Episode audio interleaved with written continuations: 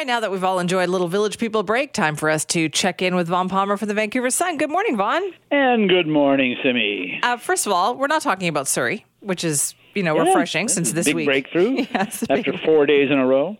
But it's not over out there. This we just we just did it, didn't Oh, we? We we just did. said it's not over out there in Surrey. Yes, yes, it isn't. There will be other days for that, but today we're going to talk about some things that Premier David Eby had to say. Yeah, so Premier met with the reporters yesterday, and it was his weekly big event, and so you tend to get questions all over the map on a whole bunch of things.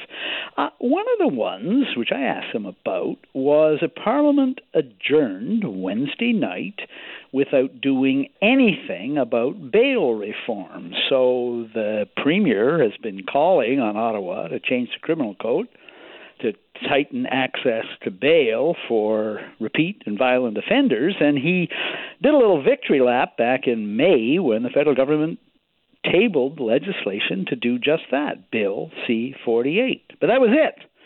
Ottawa didn't call the bill for passage. Uh, they didn't debate it. They didn't do anything with it. They just adjourned Parliament without doing anything.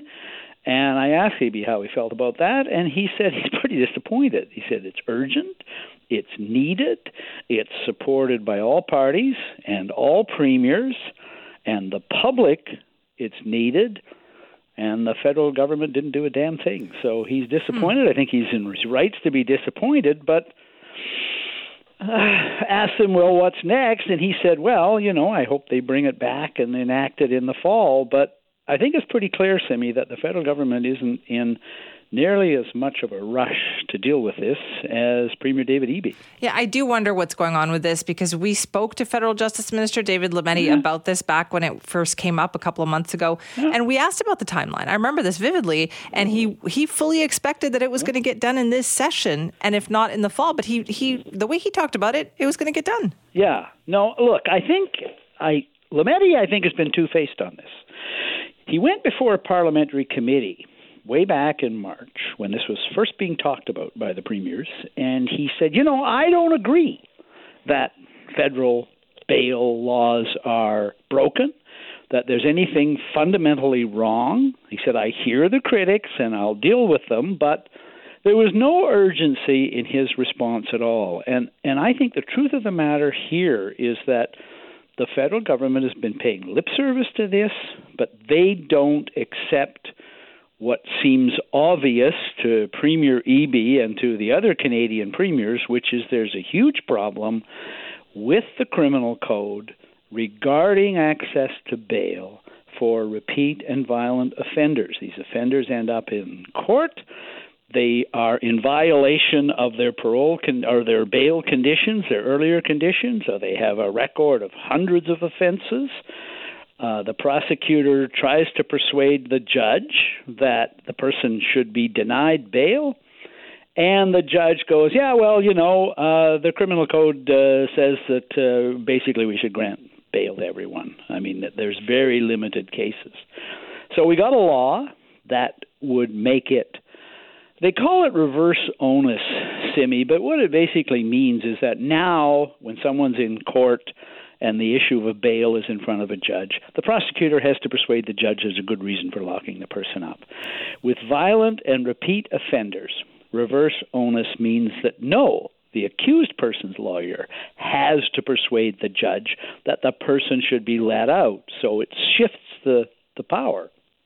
Right. And we do that with some offenses. This change in the law would broaden the number of offenses. Violent, repeat offenders, people arrested with weapons, people arrested with in violation of earlier bail conditions.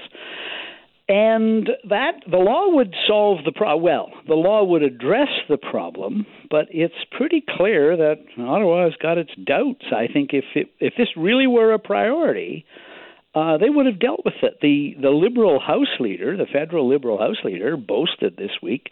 Parliament adjourned two days earlier. He said, "We got through everything that was important to us." Yeah, I guess they did. That tells you how important this is to the federal government. Do you think they're trying to run out the clock? Yeah, I do actually. I think I look. I really think that the this is an issue where the premiers and the mayors, being in the front line of this problem, have recognized something needs to be done.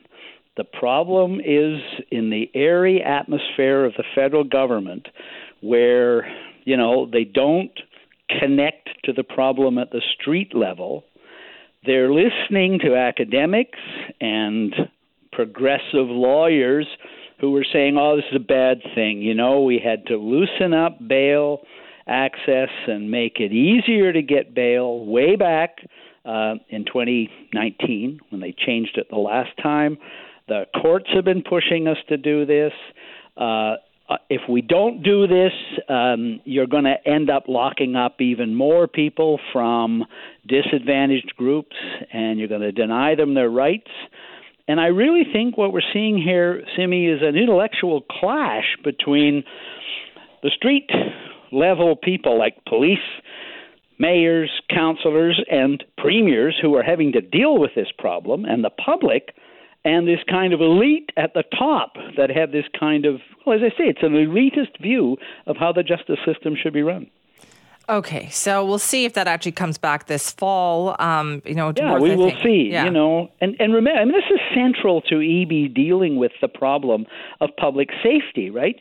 They tried to deal with it at the provincial level, and the, the provincial prosecutors went into court and said, "No, we don't think this person should get bail." And the judges went, "Well, I've read the criminal code; they're getting bail." So that failed. So this is like Eby's last line of defense in making progress on one of his biggest promises, which is safer yeah. streets, safer downtowns. And how frustrating is that? Where you think oh. the federal government is on your side, and they tell they say all the right things, and then they don't act. Yep. And so here's a question: Eby has an interesting way to put pressure on Trudeau, which he doesn't seem to have used. The federal leader of the NDP, Jagmeet Singh, is an MLA, as an MP for a BC riding. And Trudeau wouldn't even be prime minister without Singh's support. So if Eby really wants to vent on this, why doesn't he? Why doesn't he yeah. phone up his federal caucus and say, "Hey, we need this in British Columbia. Why don't you do something? Why don't you tell Trudeau he's got to get this bill through because because Trudeau, as I say, wouldn't be prime minister without Singh's support. Exactly. Okay, so there's that. Also, I want to ask you about tomorrow because yep. it's a big day. It's by election day. By election day. it's not really on the radar screen for uh, an awful lot of people, and it hasn't drawn a lot of attention. But there are two vacancies in the BC legislature brought on by the retirements of Melanie Mark at Vancouver Mount Pleasant and John Horgan in Langford. Uh, well, there's voting day tomorrow. We now vote on Saturdays in BC. I haven't spoken to anybody who expects anything other than uh, low turnout, and victory for the NDP. So I don't think you know anyone's going to be surprised.